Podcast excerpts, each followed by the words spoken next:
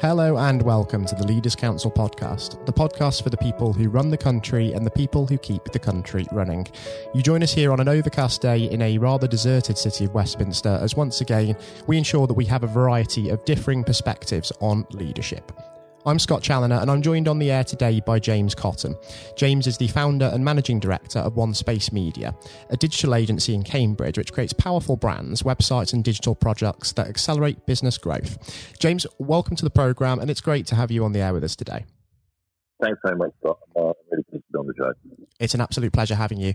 Now, as I say, the purpose of this uh, podcast is to gather a variety of perspectives on the topic of leadership. And um, what I would like to get an idea of first and foremost, James, is what that word leader actually means to you personally.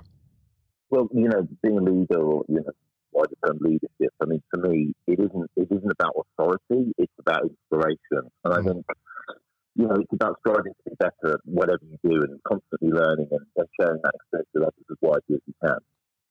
I think you're absolutely right in saying that it's important as a leader to be able to inspire people. And would you say that that's certainly a focus on your own leadership style as well? Definitely, 100%. I mean, I've never sort of been one you know, at the top of the hierarchical tree barking out orders. I'm very interested in learning from my peers and my staff and, and everyone around me in the world and trying to, uh, you know, better myself and use that knowledge to help other people. Exactly right. And do you think that good leadership sometimes is as recognized as it should be in the UK. Because what I do think is that when we think about leadership generally, we are quite tempted to instantly think of fame and celebrity and sports personalities, politicians, those sorts of individuals. And in the business world, especially, people who don't stick their heads above the parapet, who go about their business day to day quite quietly, but are also very, very effective leaders in their own right, um, in their own form of leadership they can very much go unnoticed, can't they? Well, definitely. I think that, you know, leadership, you know, I think in some ways when you think about some of the adjectives describe leadership, I think confidence does come into that. And I think that whether leaders choose um, whether or not to, to, to, to publicise themselves, if you like, you know, through LinkedIn. I mean, we all know all these kind of influencers that are out there, which are, you know, popular in the media, it's difficult for you know those leaders, you know, around the country running small firms and things like that to actually have a have a voice. Um, but they may not necessarily want a voice outside mm. of their kind of close circle. Absolutely, because leadership comes in many different forms, doesn't it? And there are some leaders who do like to stick their head above the parapet and be very much there and at the head of everything for all to see, as it were, especially in the public eye. But for some people, they prefer essentially to just kind of get on with it behind closed doors, don't they? Well, definitely. And I think that, you know, as you said, leadership comes in many different forms. And I think that depending on the situation, different qualities are necessary in, in different types of leaders. I mean, a leader in the military has a very different set of qualities from a leader in the business world, for example, or, um, you know, a, a leader in, in, the media. And I think that, you know, when it, when it comes to myself, I think that really, for me, it's really about the confidence to make decisions, but also the confidence to learn from those mistakes and to think about, you know, the history of everything that you've learned and how it creates the persona that you want to portray as a leader. I mean, you know, obviously I, I employ a bunch of staff, but I think leadership comes in many, many forms beyond that, in the family, in friends, in, in your community. And I think that the more that you know, you can strive to be a better person and put that onto other people. I think that, you know, that, that actually, for, for me, makes, makes you a good leader. And do you think it's possible to actually be a good leader without, as you say, trying things, making mistakes, getting things wrong and learning from them? That's important in one's development, isn't it? I mean, for me, I, I, really don't think. I think you have to be honest with yourself that you know you're you're you're not infallible. You're going to make mistakes. I mm. think that you know we, we don't we don't learn from doing things right. We learn from doing things wrong. And I think that we have to have the maturity and the confidence to accept when when we do fail or when we make mistakes that we understand and we learn from them and we uh, you know we try to make sure that we do things better in the future. And I think that's just around the kind of cyclical uh, process of, of becoming a better leader over time. Yeah, and I think um, for some younger generations of leaders, sometimes that fear of failure and that fear of criticism can sometimes sort of hinder them in their journey, can't it? Whereas, really, what we should be saying is to embrace failure, embrace mistakes, and be willing to learn from them to make yourself better and really improve business as a whole. Well, I think that you know, if you, I, I, don't know if you, if you have children, but you know, I, have got three children myself, and I, I, look at their different stages of education and see their frustration, for example, when they get a math problem wrong or something like that. And actually, you know, and it's also it's about reinforcing the fact that you know, it's okay to get things wrong. That's the point. You just keep working at things until you get them right, and you remember the journey that you've been on, and that actually makes you stronger as a person. I would certainly um, agree with that. And I think you do have to uh, go on that journey. And if we do think about that idea of the journey for a moment again, there, James, do you think that great leaders are born great leaders, or do you think they develop into great leaders and learn the art of becoming a leader yeah. throughout their development? I mean, I don't think you're born a great leader. I think it's probably part of a you know wider set of circumstances. You know how you were brought up. You know whether you're, you you may have been part of adversity, or you may have had a you know you may have had a difficult life, or you may have had a great life. You might have had good parents that were good leaders that you've, you've learned from, and you're you know transposing those those qualities onto yourself. Or it may be that you've actually come from adversity, and that's made you more resilient uh, and things like that. So I think a lot of it comes from the kind of societal or, or family kind of setup that you, you, you you've been brought up in.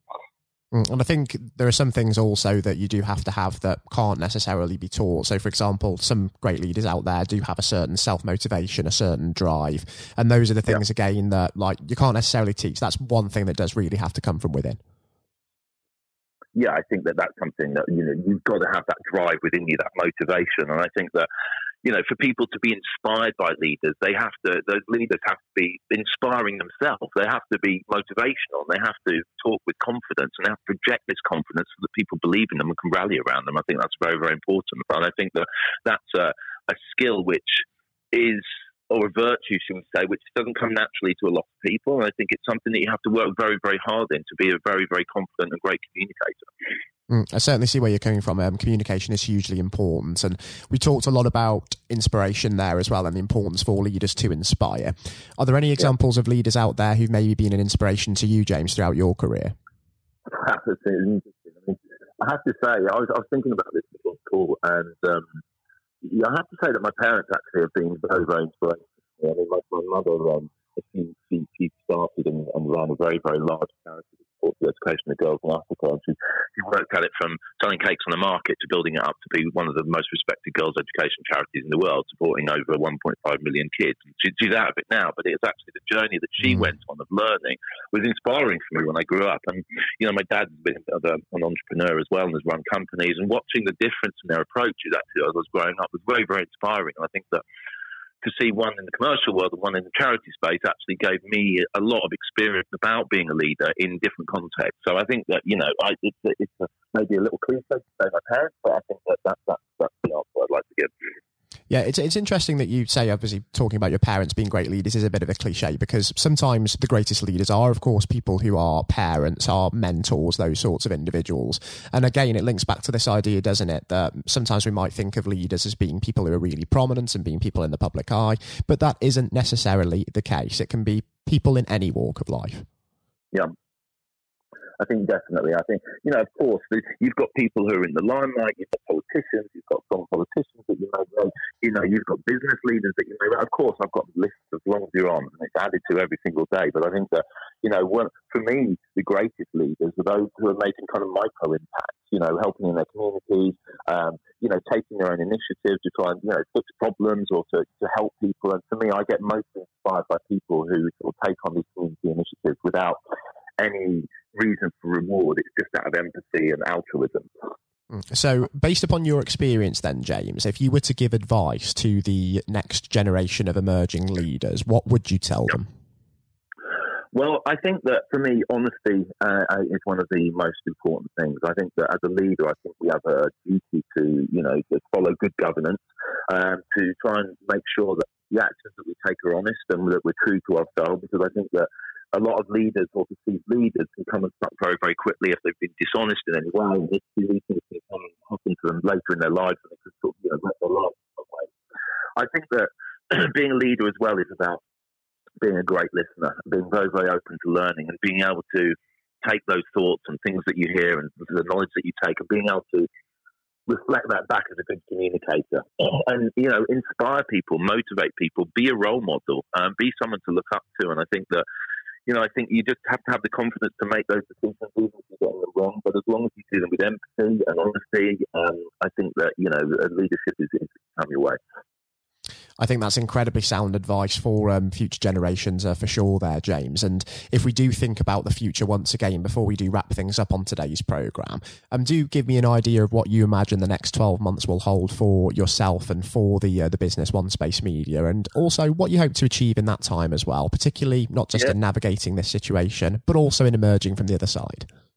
Yeah, of course. I mean, I think in some ways we've been quite lucky because you know, One Space we work typically in life science and, and medical organisations, which obviously, are, you know, there's a, there's a there's a lot of work for those guys going on at the moment. So we were, you know, I'd like to say it was tactical at the time, but I think that because we we we you know, in Cambridge, there's huge concentration of those types of companies here. So our business is business as usual. But I think for One Space Media, we're really striving to um, basically be one of the top agencies working in life science and medical companies.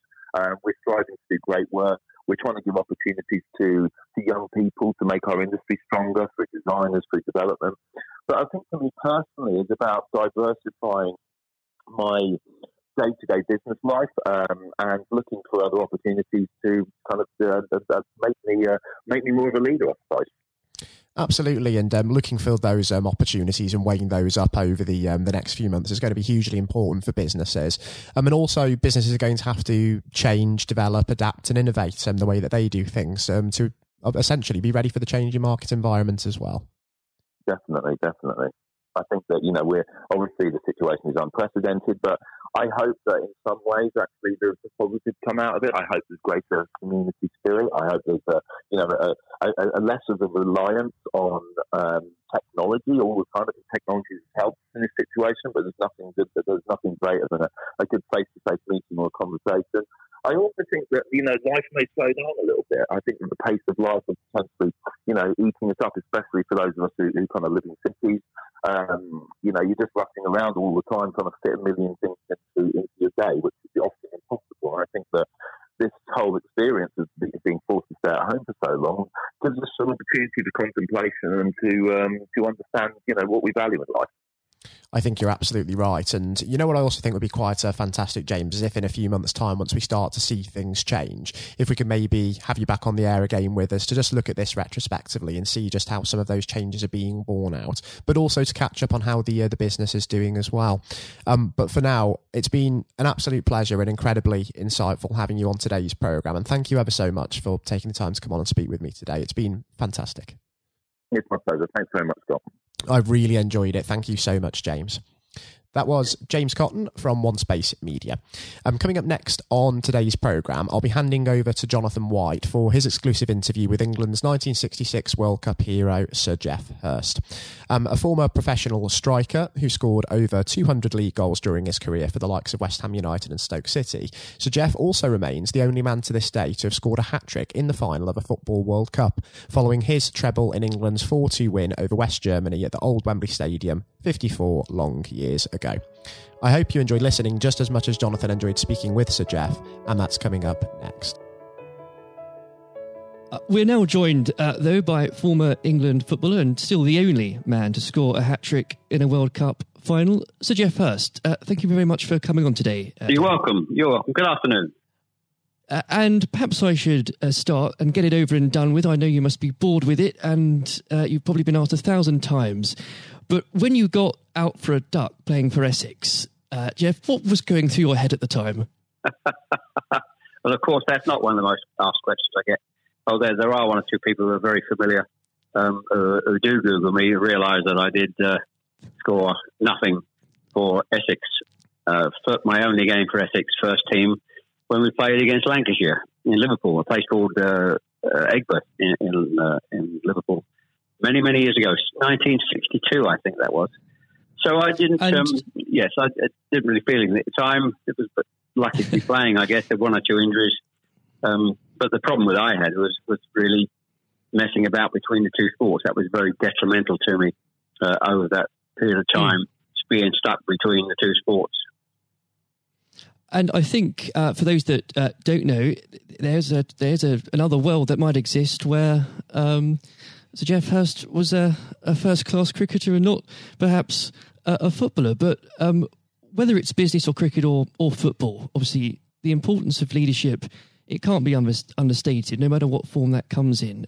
When you were at West Ham, uh, Geoff, and when um, Ron Greenwood first uh, uh, came along, he made obviously some pretty radical changes. Was this a man that genuinely inspired confidence uh, the first time you'd meet him? Absolutely. I mean, he, he was simply a, a fantastic uh, coach or teacher, if you like, of football. And uh, the, the quite always mentioned when we talk about Ron Greenwood, Harry Redknapp, who was played under him and has been very successful as a player and, and the manager over many, many, many years.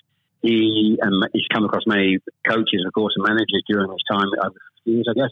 He would still say that Ron Greenwood is the best coach he had worked with. He'd worked with. So you're very fortunate. I think you, you, think you're lucky when you come across if you have a great teacher at school and uh, a great coach as we had in Ron Greenwood, and of course a great manager in Sir Alf Ramsey. So to come across people like that of that caliber can have a huge influence on your your career, of course, and, and then your life, and that's that's quite purely the case. Absolutely. And in those early days um, at West Ham, uh, with with a manager like like uh, Ron uh, there, it's also important to have uh, uh, confidence with your other players, and of course they become your friends. Who did you look at to at the time uh, when to inspire confidence in yourself? Was it more? Was it Peters? I think probably. Well, I was very fortunate to play with the caliber of the players I did. Again, again, extremely fortunate to play with you know, the captain um, of England and West Ham and Martin Peters, who was a fantastic player. And some, as far as Martin's concerned, I think sometimes he didn't quite get the uh, recognition he deserved and what a wonderful player he was. In terms of inspiring confidence, I always probably say that the biggest influence uh, for me, I guess, would be the captain Bobby Moore. Although he was only uh, about eight months older than me, he graduated through the system probably three or four years earlier. He played for England in 62, four years before the final when I played. And so he, he was more looked upon him more as a senior player, if you like, not as a, a guy with the same age group as me. And I looked at how he how he uh, trained, how he acted, how he behaved, and how he played. And so he he would say, I would also say he was a big influence on me. One thing I would say about leadership, uh, what I do I do understand clearly all walks of life, leadership is at the top is absolutely vital for a, a for a business football team in any walk of life to be successful. And it's quite evident. I was in the motor trade for a long time as well, selling car warranties to car dealerships. And you could almost tell when you walked into the business, uh, in a, many of the car dealerships, you could almost tell from the moment you walked in by initial reaction, people came and welcomed you, that the business was well run or conversely not well run at all. And so I understand the, the, the, value and quality of leadership. And that's why I'm very fortunate to, be involved in my career in those early days with two two great leaders in, in Ron Greenwood and, and Alf Ramsey. Absolutely. And um, since you've already uh, brought him up, uh, Geoff, I think it'd be remiss not to go a little bit further with that. But obviously, uh, after uh, at West Ham, your uh, playing came to the attention of uh, Sir Ramsey. Now, there's a man I'm sure when you walked into a room, you knew who was um, in charge. When it came to managing that England team, what was his style like, Geoff? Well, one thing, the first thing I say about Alf Ramsey, he's probably over my life the most powerful influence who had on me um, as a person. Um. Naturally, it happens to an extent because he's got your whole career in his hand. Whether he picks you for England or he doesn't pick you, it can have a, a great impact on your your career and, of course, your life. But yep. in that era, I was involved for six or seven years. He, it was quite clear who was the boss. He was quite very, very strict. Probably at a time, maybe overly strict, but at times you probably wouldn't get necessarily get away with it in, in today's football because it's changed dramatically in how you deal with with players then and players now. But he was the most powerful man I came across, and very few people and he, he was quite ruthless in getting people out he didn't want to be who didn't want to be part of a group, part of a team. It is important that if you've got a group of people, and that's in any walk of life, they're all singing off the same hymn sheet, and you don't have anybody that's griping or moaning about the system. And if you've got people like that in your organisation, one thing I have learned, and I've taken on my life, and my family, you've got somebody in a group who doesn't want to be part of it, you, you get them out. And Alf, I think, was was quite ruthless with that in his, his staff. And I think that's one thing, I, one of the most serious ones I think I've learnt over a long period of time. And is there, do you think, uh, a, a, specific moment? I'm sure there's probably dozens, but is there a specific moment, if you could uh, perhaps pick right now that did show those uh, qualities in uh, Sir Alf so uh, sharply? Yes, I think for, for me, certainly, um, I think there are instances of players who you thought would, would be in the team or certainly in the squad, and surprising they were not. There was no necessary reason for it, but looking mm. back, I do think perhaps they were people that Alf didn't think wanted to be part of the group. Um, so that that's that's for me.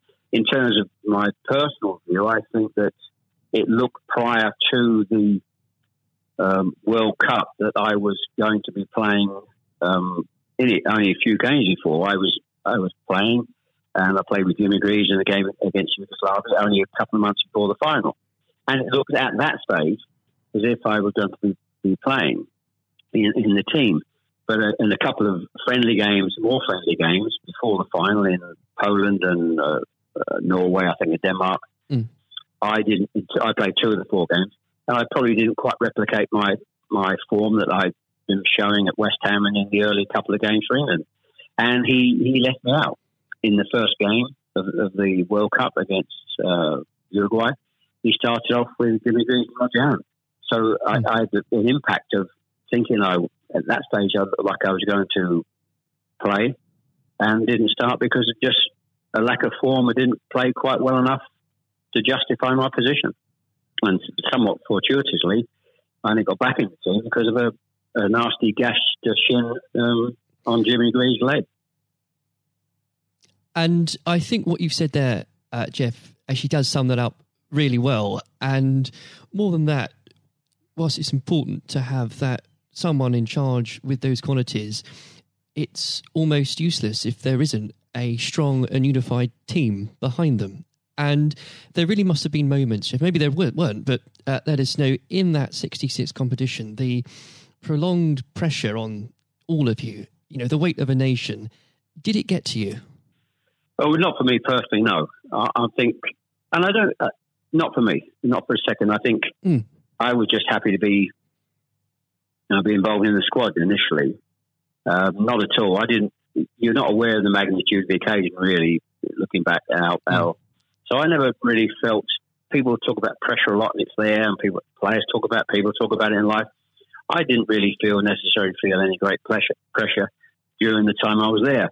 And what is also important to say about Alf Ramsey, the people he, he left behind that, were left in the squad after he moved one or two players out, the squad were uh, a, a, bunch of very hard nosed professional, uh, top quality people.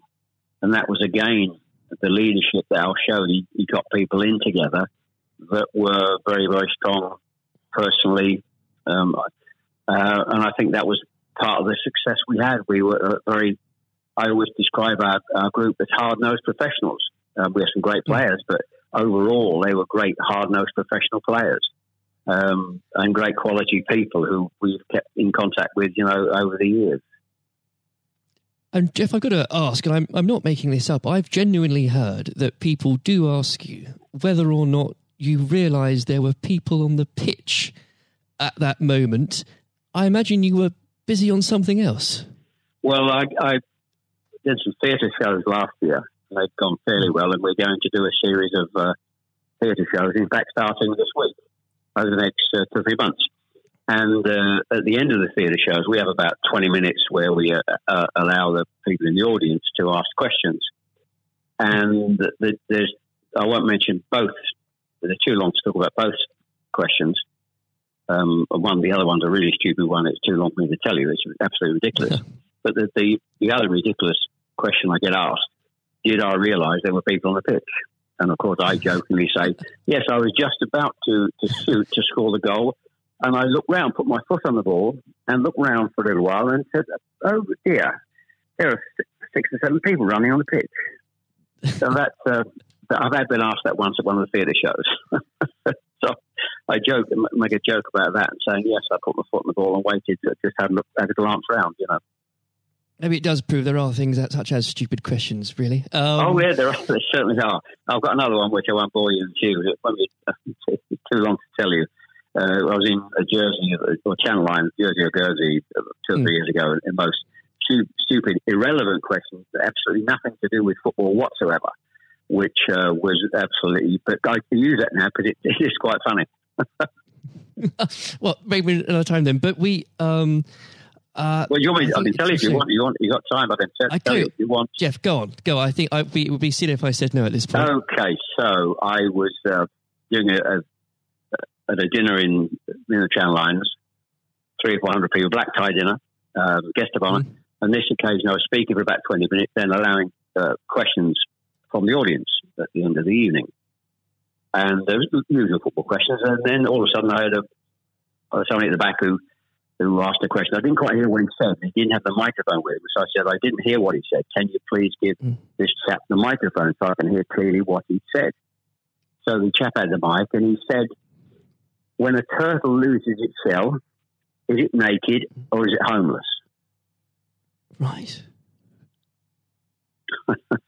what, what, a question! What a question! Uh, well, I think that would be in, definitely in the stupid category, wouldn't it? So we had a laugh about that. Is, uh, uh, well, uh, and we, you've got to have a patient of a saint, I think, sometimes to put up with well, things no, like that. But then again, I found it amusing. I just found it amusing. In fact, some of the audience found it highly amusing as well. So it did, uh, um, it did make again, laugh that day. If you can put up with my questions, you can probably put up with uh, anything. Um, but there, there, would have become a point, though, um, Geoff. I think um, you, you were a young man when obviously this happened when you must have realized that people, teammates, began looking at you for leadership. Um, is that something that occurred to you, or did you just realize that by by quick one way or the other, people actually begin to look up for you for inspiration? Well, possibly. That's never really struck me until you've actually mentioned it now. Quite frankly, it's a new a new question. Mm. Does anybody look up to me I'm sure perhaps uh, there are there are people who pay you compliments of, of uh, fans of, of, West Ham and, uh, Stoke, and of course in, uh, England fans who um, I, I, think probably it would be very immodest of me to to suggest I, I, felt that somebody was looking to me for inspiration. Um, you, but, you don't but, have to, but I will. Uh, well, um, it's, it's, okay for a third party to do it. Uh, perhaps, um, perhaps that may have been the case over the years. Uh, people look at you, and um, uh, maybe uh, it has a, a helpful effect. Uh, but I do think you, you, how you behave and set examples on and off the pitch is people must realise that that's, that has an influence. How you react and behave mm. to, to situations on and off the field surely probably has an impact to younger players coming in into the team latterly. Um, yeah, and and with that, looking at um, uh, football today, uh, is there anybody that you think, particularly on the field or the sidelines, that strikes you as someone with um, those qualities that you could identify in a in a natural leader? Um, well, a, play, current players, you mean? Oh, players, managers, anybody that uh, you look to today, really? Well, I think some of the outstanding. I think the, the, the best example about a, a leader um, at the moment is is, is uh, Klopp at Liverpool. Mm. He has been absolutely fantastic to uh, acquire the players and get them to their attitude is absolutely fantastic. They're great players, but there's more than just being good players in football. It is have a good player with a fantastic attitude and their willingness to work for each other and the team is absolutely outstanding. Hence these unbelievable results. There are, you know, and the great players not always succeed as, as individuals or probably even uh, certainly as a team if you haven't got the right attitude alongside it. And they're probably, and that, that comes through the leadership. That's not just luck. Absolutely. That's, that's absolute leadership. He'd be the best example, of course, in, in football terms today, uh, e- easily, easily. And of course, but going back not that long ago, Alex Ferguson, who's just absolutely. Mm. You've got to take him as the first example because Klopp's only done this over a period of time, a short period of time. But if you look at the 25, 26, 27 years that Alex Ferguson did with Manchester United, and subsequently since he's gone, how they they are not doing so well. He's the best example of management I've seen. We've seen we've probably ever seen, and I don't think anybody will see the light of that kind of leadership again. It's absolutely astonishing, astonishing. And do you think? Could you imagine uh, Sir Alf or even Ron Greenwood managing teams today? Yes, I think so. I think yes, uh, no, hmm. no question at all. I think they uh, Ron Greenwood. Yeah, the, the answer, straightforward answer is yes. Um, That's a good they, answer. the straightforward answer is yes. I can elaborate as much as you want, but the straight answer is absolutely categorically yes. Uh, and with um, and I know uh, if we could talk about this probably for the next hour or so, but um, I'm conscious of the um, time. Um, looking um, back uh, through your um, playing career, perhaps especially um, your time uh, for England, who was it uh, that struck you more than anyone else on the pitch uh, that displayed qualities of not just leadership but uh, companionship and and level-headedness that you think that have stuck with you all these years later?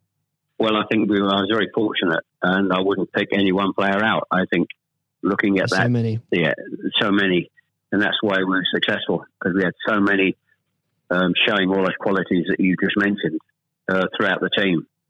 I think that that was outstanding, and uh, uh, and it's an opportunity to, to talk about uh, all of them in, in, that breath. And there was nobody, and going back from an earlier earlier question for me, that um, all hard nosed professionals, good good teammates, mm. good socially, and that's why we kept in touch with each other on our golf days every year uh, up until about five years ago. Of course, with, with the uh, sadly dwindling yes. numbers, we we still got on. Our wives got on all together all those years later. It didn't just finish after 66. That reunion, that camaraderie, that team spirit, mm. um, uh, getting on with each other lasted for, for a long, long, long time. And I wouldn't, and, when, it, when you put those, those questions and how you categorize those, I would pick every one of the 11 players um, who you put in that category that were like that. There was nobody else. They were all outstanding. And I think that was a big part. I can't stress how big Absolutely. a part that was. And I've said that many, many times for the success of the team. We have some great and players. It, we have some great players, of course, but without the attitude alongside that, going back to an earlier question, you we wouldn't have been as uh, ultimately ultimately as successful. Exactly. Without that, you, the, the the whole will never be greater than the sum of its parts. But with it, yes, the word the word is team. The word is the word is team. Absolutely. And I always use the word team when I talk. Sometimes uh, together, everyone achieves more. And that, that's the same in any walk of life. That, that's fundamental. And uh, lastly, uh, Geoff, looking, if, if you were to uh, give advice, and whether this is in sport or business or indeed any other walk of life, what would you identify, if you can, as the key tenant uh, that you can't go without in terms of leading a team, no matter what that team is? Single mindedness, uh, single mindedness, dedication, dedication to the job. Um, thinking about that that that role, that job in leadership all the time. It's a huge part of your life. It, you, I don't think you can switch off when you're in, in business at the top level or sport at the top level. You may, you know, have a, have a couple of weeks holiday, but I'm even sure if, if these top managers and lead, leaders in all walks of life are away on holiday on a beach somewhere warm. I'm sure there's not uh, they will not switch off for, for two weeks um, and completely uh, not think about their role as the boss of an organisation. And I think that's you're completely focused. You're always thinking about uh, things, thinking about improvements, and it's just dedication and uh, uh, tuning your life to being successful. Excellent. Well, Geoff, on that point, thank you very much for joining us today. You're welcome. Good to nice to have a talk about this and just go over the go over the past and just uh, refresh my my own memory about the quality of the players I grew up with. Excellent. Uh, another time, uh, it would be great to talk again. Thank, thank you, Jonathan. Thank you. This has been the Leaders Council podcast. Thank you for celebrating excellence in leadership with us. I've been your host, Scott Challoner.